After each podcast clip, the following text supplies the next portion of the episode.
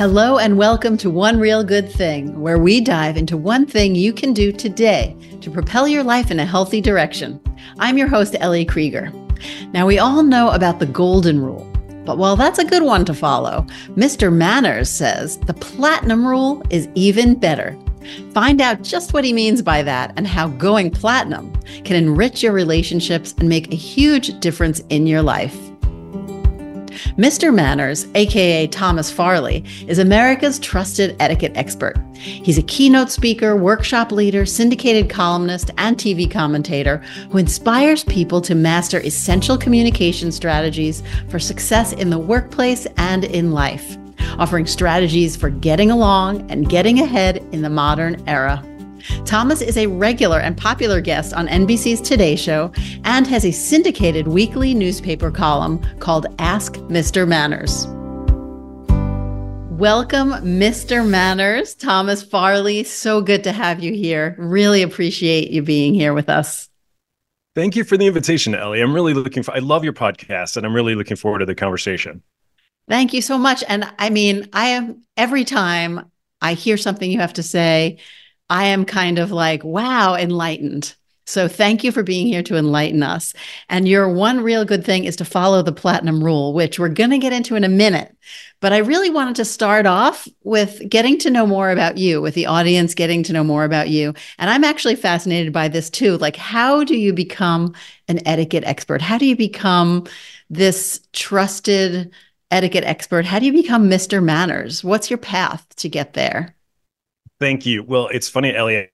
I'm sometimes asked if Manners is actually my last name by people who legitimately don't realize that it's not.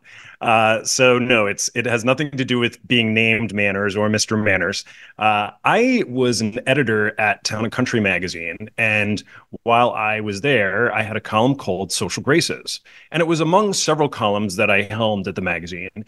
But it was my favorite and it was a column that I think really dispelled with this myth that etiquette has to be something like what we might see in Downton Abbey, you know, super rigid, super formal, lovely to look at in a historical sense, but something that has absolutely no relevance to our lives in 2024.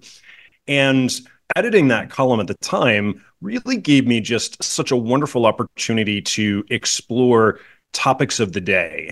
And while you may not need to know what utensil you need to use if you're having caviar uh, in Beverly Hills, as Julia Roberts did in, in Pretty Woman, um, but you certainly need to know elevator etiquette. You certainly need to know what do I do when the check comes and I've only had a small soup and somebody else had a big meal and they want to split it evenly. So these kind of everyday topics were the sorts of things that we tackled in this column, Social Graces at Town and Country Magazine, which I, I helmed for about 10 years.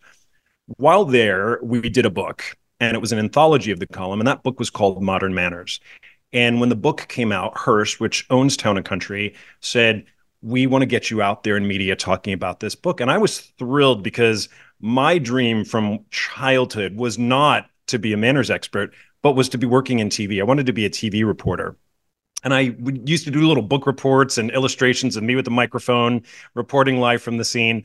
So the chance to actually go out and do something that I had dreamed of, but really had taken a career detour, uh, was a delight. And much to my pleasant surprise, the networks really took to this message of contemporary etiquette, approachable modern etiquette. And so from those early days promoting the book, I forged wonderful relationships with the networks, both national and local. Uh, and in the time since, my gosh, I have done a show on SiriusXM on the Martha Stewart uh, Living Radio Network. I have had my own podcast, not not nearly as big and wonderful as yours, but I did it for a season during the pandemic. And I do regular TV appearances. And I also, in addition to my media work, I now have taken that platform and I go out and I speak with groups large and small, corporate groups, universities, other organizations on the importance of putting your best foot forward in every interaction. So, from the germ of an idea uh, back when I was a young editor at Town and Country magazine has really become a whole platform and a privilege for me, frankly, Ellie, to be able to bring this message of kindness, consideration, and more professional communication, which I think is something, especially post pandemic, something that we're really in need of and need of focusing on. Yeah, I'm thank you for that. And I can just envision you, little you, little boy with a microphone. I just love that that mental picture. So thank you for that. So I think you're really getting at this when you talk about kindness and consideration and building relationships.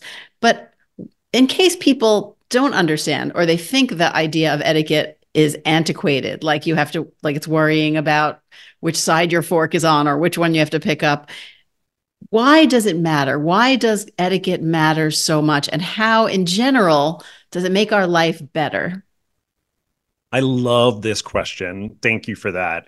So, etiquette, the word etiquette itself, which again has connotations of, uh, you know, Queen Victoria sitting in a locked room and forging in iron rules that were to be followed for centuries henceforth, um, is actually the farthest thing from the truth. So, the word etiquette it's derived from the word etiquette in French, which means tickets.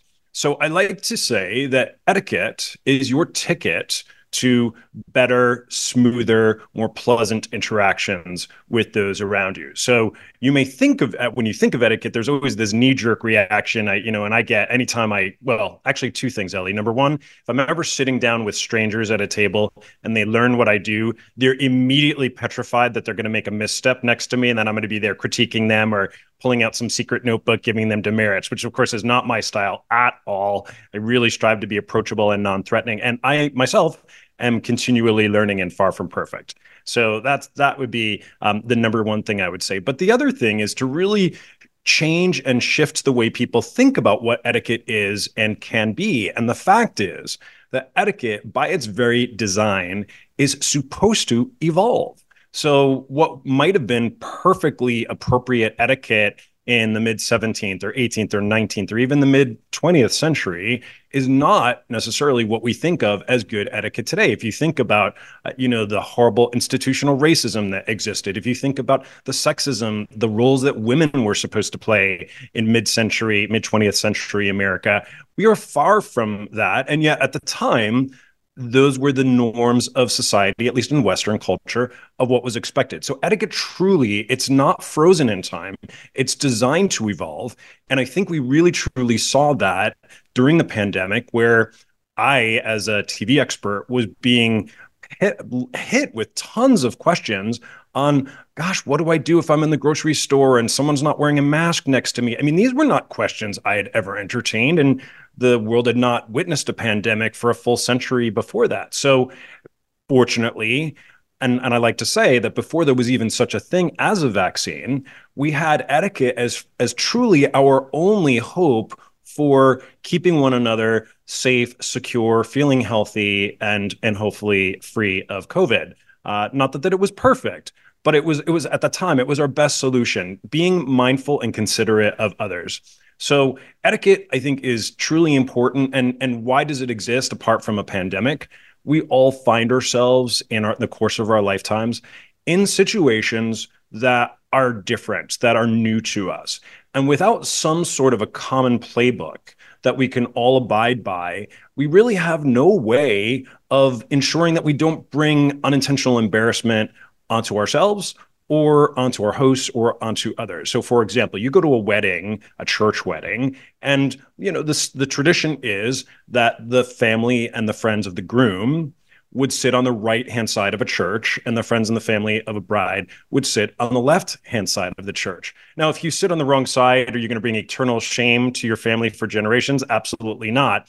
But even something as as seemingly arbitrary as that actually does have a reason and a history attached to it. So sometimes the background of etiquette is more historical and charming and kind of quirky and interesting in the modern era.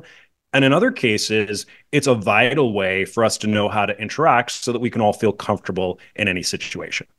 I love the notion of etiquette evolving. And I think what I'm hearing, and maybe maybe I just want it to be this way, but I do think what I hear you saying is how etiquette can help us um, have better, smoother interactions and enrich our relationships.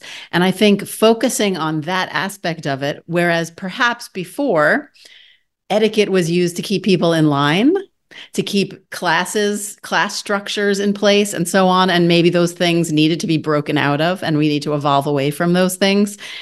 But that doesn't mean throwing the baby out with the bathwater. So, the good stuff about etiquette that helps us enrich our relationships. And I, for me, in terms of this podcast and one real good thing and making your life better, there are few things that make your life better than having richer, more meaningful, smoother relationships, whether it is out in your immediate community, whether it's in your workplace, whether it's with your friends or family.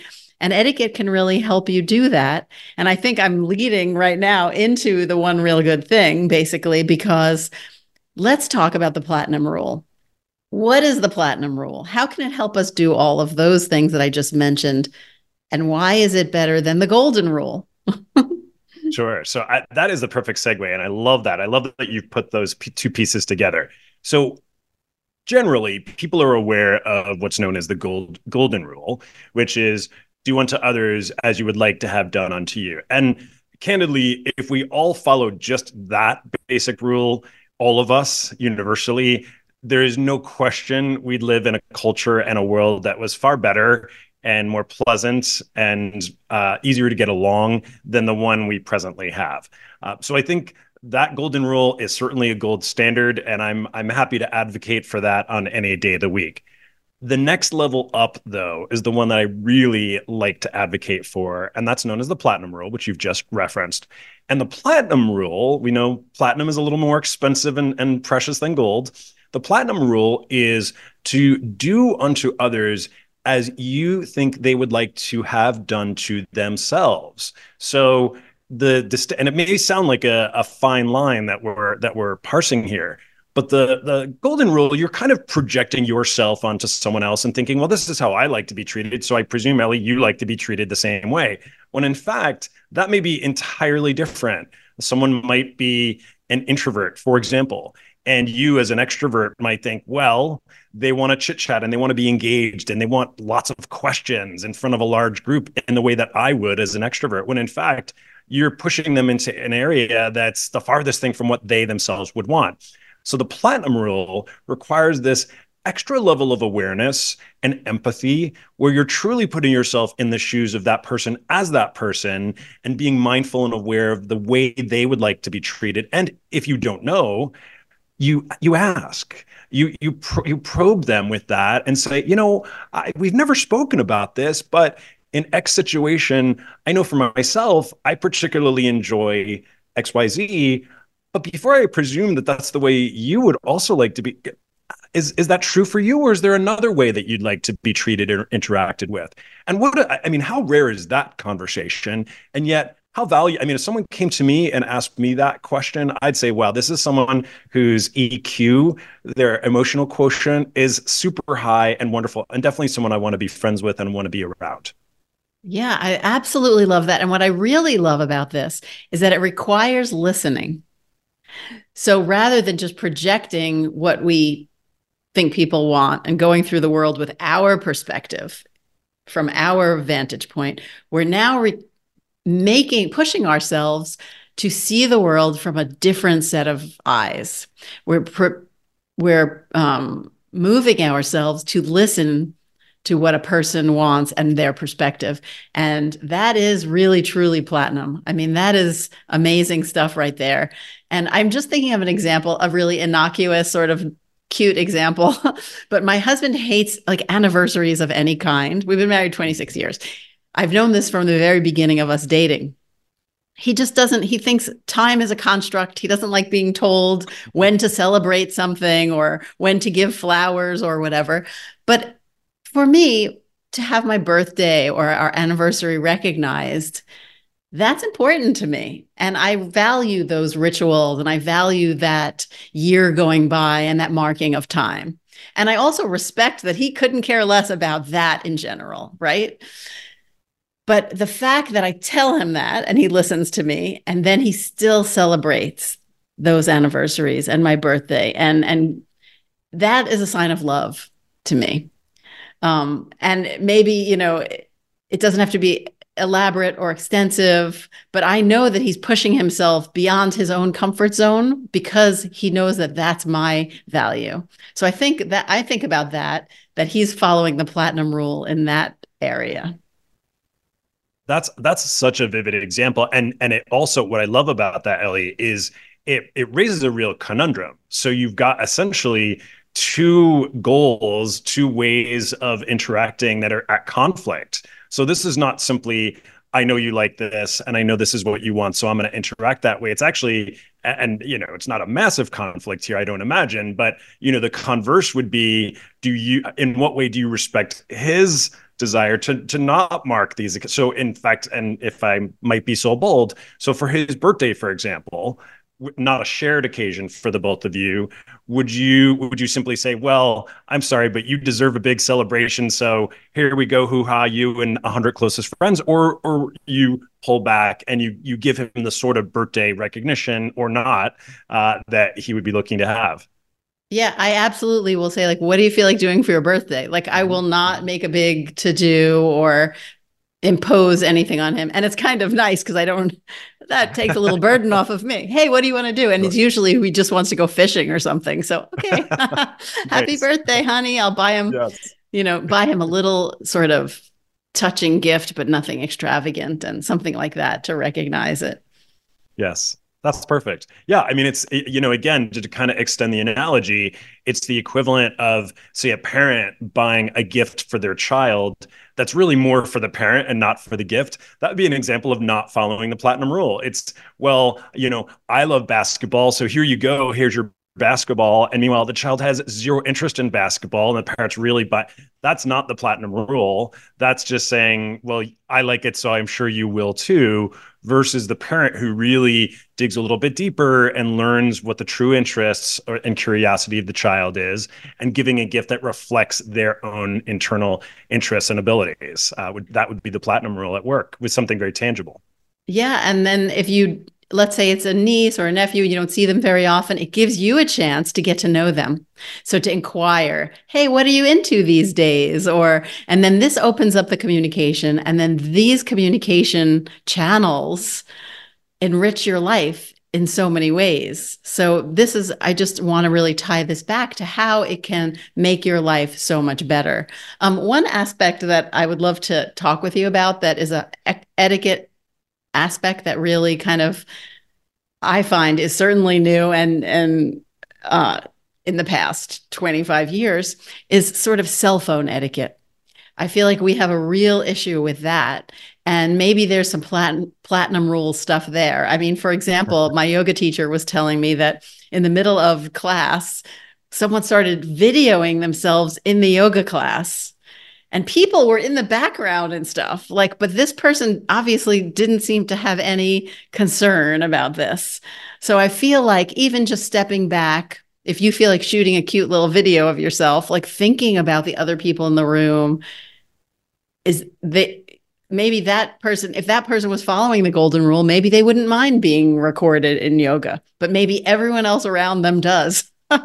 So yes. there's one example. I don't know if you have any kind of ideas or tips about people regarding cell phones? Sure, sure. Well, this is a real minefield. And in fact, I just, it's funny you're bringing this up because I just today saw a very humorous reel on Instagram. And it was a uh, someone dressed up as a passenger on the Titanic and it was a young person so of course they had their phone out and they were filming it and there's you know be, before before i get in the lifeboat um could you make sure to like my reel? He's he's asking his followers as as the the titanic is about to go down and he's about to get into the lifeboat. So i think ellie it's it's a combination of cell phones yes 100% and and there the issue is that conversations, activity that normally, not normally really, but that in olden times, you were tethered to a wall. You were in a sealed phone booth if you were in a public place. Now you're having conversations, you are FaceTiming while you're walking, you're on a train. Thank goodness. And, and I am really looking to work with the airline industry in the United States to ensure that, and right now it is prohibited, um, but that you do not use the Wi-Fi on board to make a phone call or a video call while you're on an, an airplane in the air. I, you know, bad enough to be sitting in a middle seat, but can you imagine sitting next to two people who are mid conversation at the top of their lungs for five hours? I, I I don't know. It seems we're going there, and I really want to do everything I can to prevent that from happening. But I'm on board. I, I, will sign the peti- I will sign the petition right now. Send it over. we the, the train has already left the station. Sadly, if you'll forgive the pun, on train use of of cell phones and video. But we definitely, I mean, at least on a train, you can get up and you can change your seat or change your position on a subway, but not not so easy on an airplane. So yes, I think having having a phone in our pocket everywhere we go, feeling the need to broadcast, and you know, Generation Z and, and younger millennials get a lot of flack for this, but candidly, it's not those generations only. You see grandpas and grandmas sitting on their phones at dinner tables. So I really say my my overall mantra, and maybe this could be a, a topic for another uh, podcast episode because it's it's one I feel really passionate about, and there's so much to say. But it's putting people before pixels. So focus on those in your midst, the people who are physically present with you and not pixels on a phone. If you think of, and you know, Ellie too, how difficult it is to pull together a group of friends from high school or college to get together for a, a little dinner, a catch up. And, you know, you'll be in a restaurant, you look around and you think, oh my gosh, there's a table of clearly 10 good friends and every single one of them is on their phone. And I think it's really unfortunate. I get it. We know the the brain science that we read on this tells us that these apps and phones are designed it's a dopamine hit. It's designed to be addictive. I understand, but I think resisting that temptation and focusing truly on the people we're with, I think the interactions are that much happier, smoother, pleasant, and meaningful. Yeah, I couldn't agree more. And actually, cell phones are actually off limits at my table at home. But it's interesting with the platinum rule when I think about it because, and cell phones, because I'm pretty adamant about that. Um, and my whole family's used to it. So it's just like that's our habit. So that's important. But I had a, a guest over, uh, my husband's friend, and he was on his phone at my table. And I asked him if he would please, uh, we were eating dinner. And I asked him mm-hmm. if he mm-hmm. could please, if it was important, if he didn't mind please leaving the table to use his phone. And I've said it nicely and I wasn't shaming him or anything, but I was like, this is my sacred space kind of thing. But mm-hmm. I think mm-hmm. about maybe he doesn't like, in terms of the platinum rule, should I have mm. broken my rule because he didn't he didn't mind using mm-hmm. mm-hmm. the cell phone at the table. So in that case, I still feel like I didn't want the cell phone at my table. so maybe sure. I I wouldn't have broken I wouldn't have gone with the platinum rule in that instance. It's you know that's a really great uh, inquiry on the platinum rule, and and here's what I would say to that. Following the platinum rule doesn't mean, and we're not going to put cell phone use at a table at this level, but following the platinum rule doesn't mean you allow a mugger to do what they want to do because that's what they want to do and you're going to be the nice person and let them proceed. Of course we have to as a society and as a host as as you were in that situation we have standards to maintain and all and we have to look out i think for the greater good so in that instance presumably this was not the only guest at your table in addition to you and your husband you presumably had other people there i think you were looking out you were curating an experience and you had a, vision in mind of what you wanted for your guests i hope he complied and i hope when he did he realized that he had been missing out on some really great conversation and focusing. I can only imagine the wonderful menu served at a dinner party at your house. Uh, so that I think is is a, an example where the platinum rule perhaps doesn't apply in the way that we we need to. It's more if you're if you're interacting on a one-to-one basis with someone and you're constantly projecting your way of being treated onto the other person, then they're going to feel disregarded. But uh, by the same token, a guest in anyone's home should realize they're a guest, and there are, you know, for example, you might you might require people to take off their shoes when they enter their your home. And if they say, "Well, sorry, I want to keep my shoes on, and I don't like your silly rule," uh, they're really being not very good guests, and I, and I bet they would not be invited back. So the platinum rule is really for those deeper, more meaningful interactions, uh, not something where you've got a standard that is important to you that they should simply violate. I do say that having good manners does not mean being a doormat. Having good manners means that you're showing kindness and consideration to others. But if they're showing a lack of kindness and consideration to you, which is really what was happening in this instance, not deliberate perhaps, but unwittingly, then I think it is important to speak up and say something. Oh, that's really interesting. So, and I think then the etiquette part of that is sort of your approach. So, not yelling at the person or embarrassing them or making them feel ashamed, but rather saying some. I mean, I feel like I handled that part of it well, is saying, like, if you, if this is super important, if you wouldn't mind, please stepping away from the table to take it.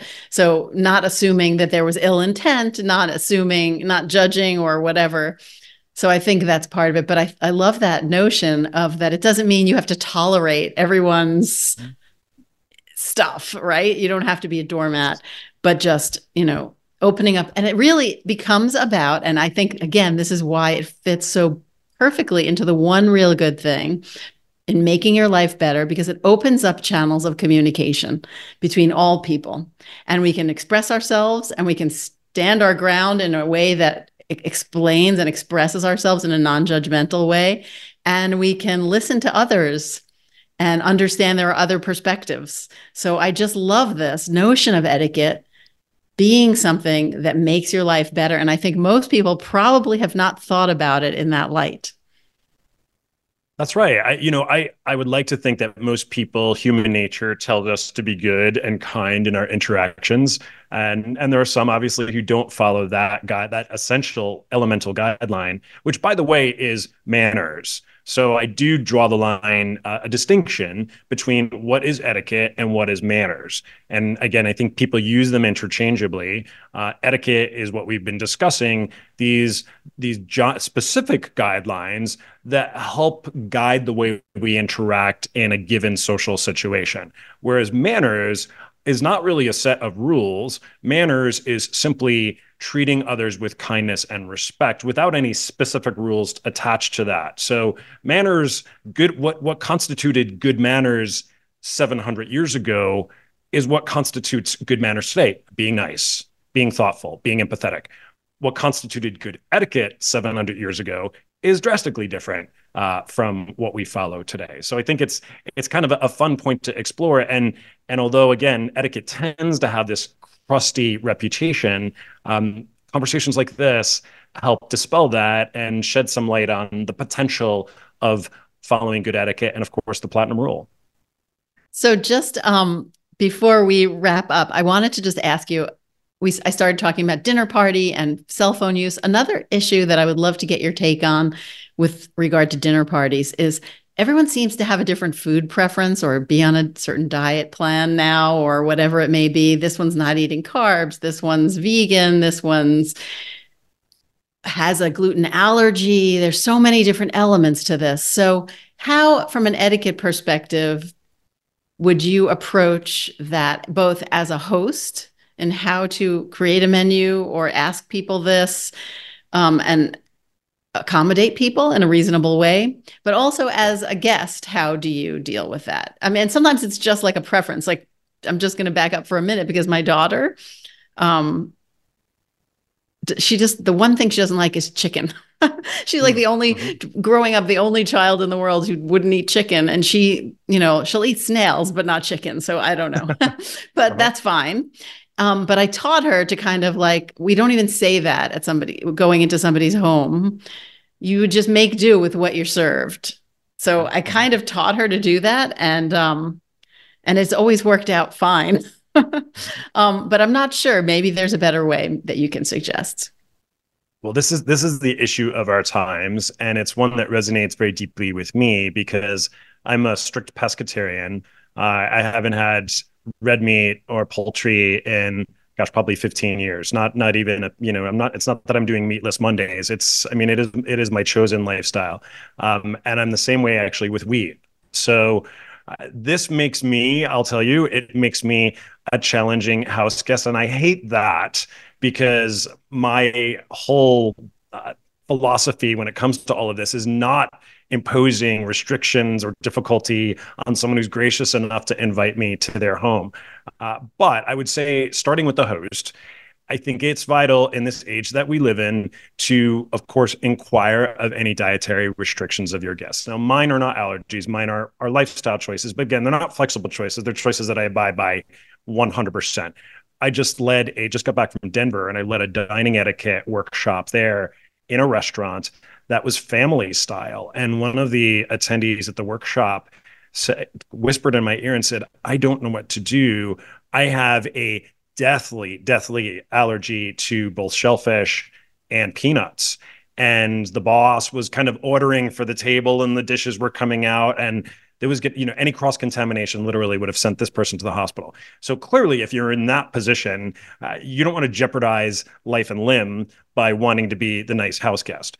I think the difference between if we look at this as a spectrum that being on one extreme and maybe your daughter's aversion to chicken being on the other i think there's a difference between thinking that something's yucky and just not loving it and actually making a true choice again because of an allergy on the on the one extreme uh, lifestyle choice as it is for me, or just having a preference for something and you're not particularly fond of it, those are differences. So I think if you can consume what's being served without any violation of an internal principle or health issues, I think you should. So I think your guidance to your daughter is correct.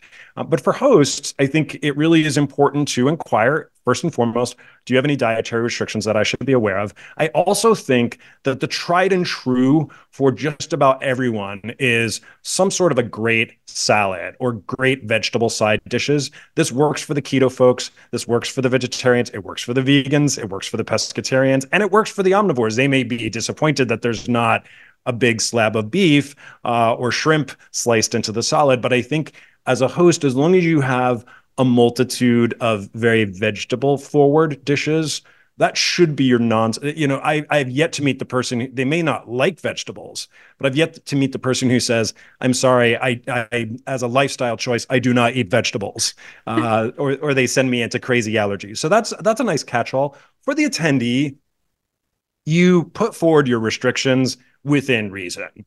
If you are on a macrobiotic diet, or if you're a locavore and you'll only eat food that's been sourced from within a five mile radius of your host's home, I think that is truly unreasonable. And eh, you know what? If you're going to live by that way of eating, all the power to you, but do not expect your host to accommodate that. That's above and beyond. A host can't be serving 17 different types of entrees for 17 different types of food restrictions. So I think in that case, you either be willing to put aside your dietary preference for that evening, or you offer to bring one or two or three dishes that you can enjoy yourself and that you can share with the other guests at the event and who knows maybe they'll they'll become macrobiotic locavores too after after consuming the food that you bring. But i would not impose that on a host. Yeah i love your approach in general of dealing with some of these things by offering to help actually, as opposed to requiring somebody else to do something for you. So this notion of like, hey, I can bring a dish or whatever um, is really helpful, I think. Um, oh my gosh, Mr. Manners, Thomas Farley, thank you so much for being here. I love the platinum rule. I'm really going to think a lot about the platinum rule and carry it with me moving forward in my interaction. So I really appreciate that. And I think the listeners will too. Um, is there anything else you wanted to add before we wrap up? And also, please do let us know where um, we can find you, your website address.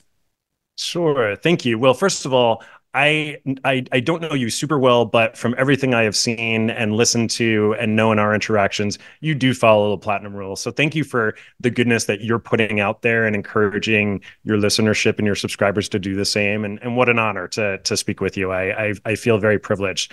Um, I do, as I mentioned, I do workshops on all of this on considerate communication. And just very briefly, I do one of the workshops I do. It's called the Communication Jungle, where you actually learn what style of communicator you are and how to interact with st- uh, styles that are different from your own. So that's a really fun one. It's it's super popular. So for any of your corporate listeners or those who work for a company who might be interested in scheduling that sort of a workshop or keynote, which I also do, happy to do that. My website is Mr. and that's Mr. spelled out, M A S T E R hyphen manners.com.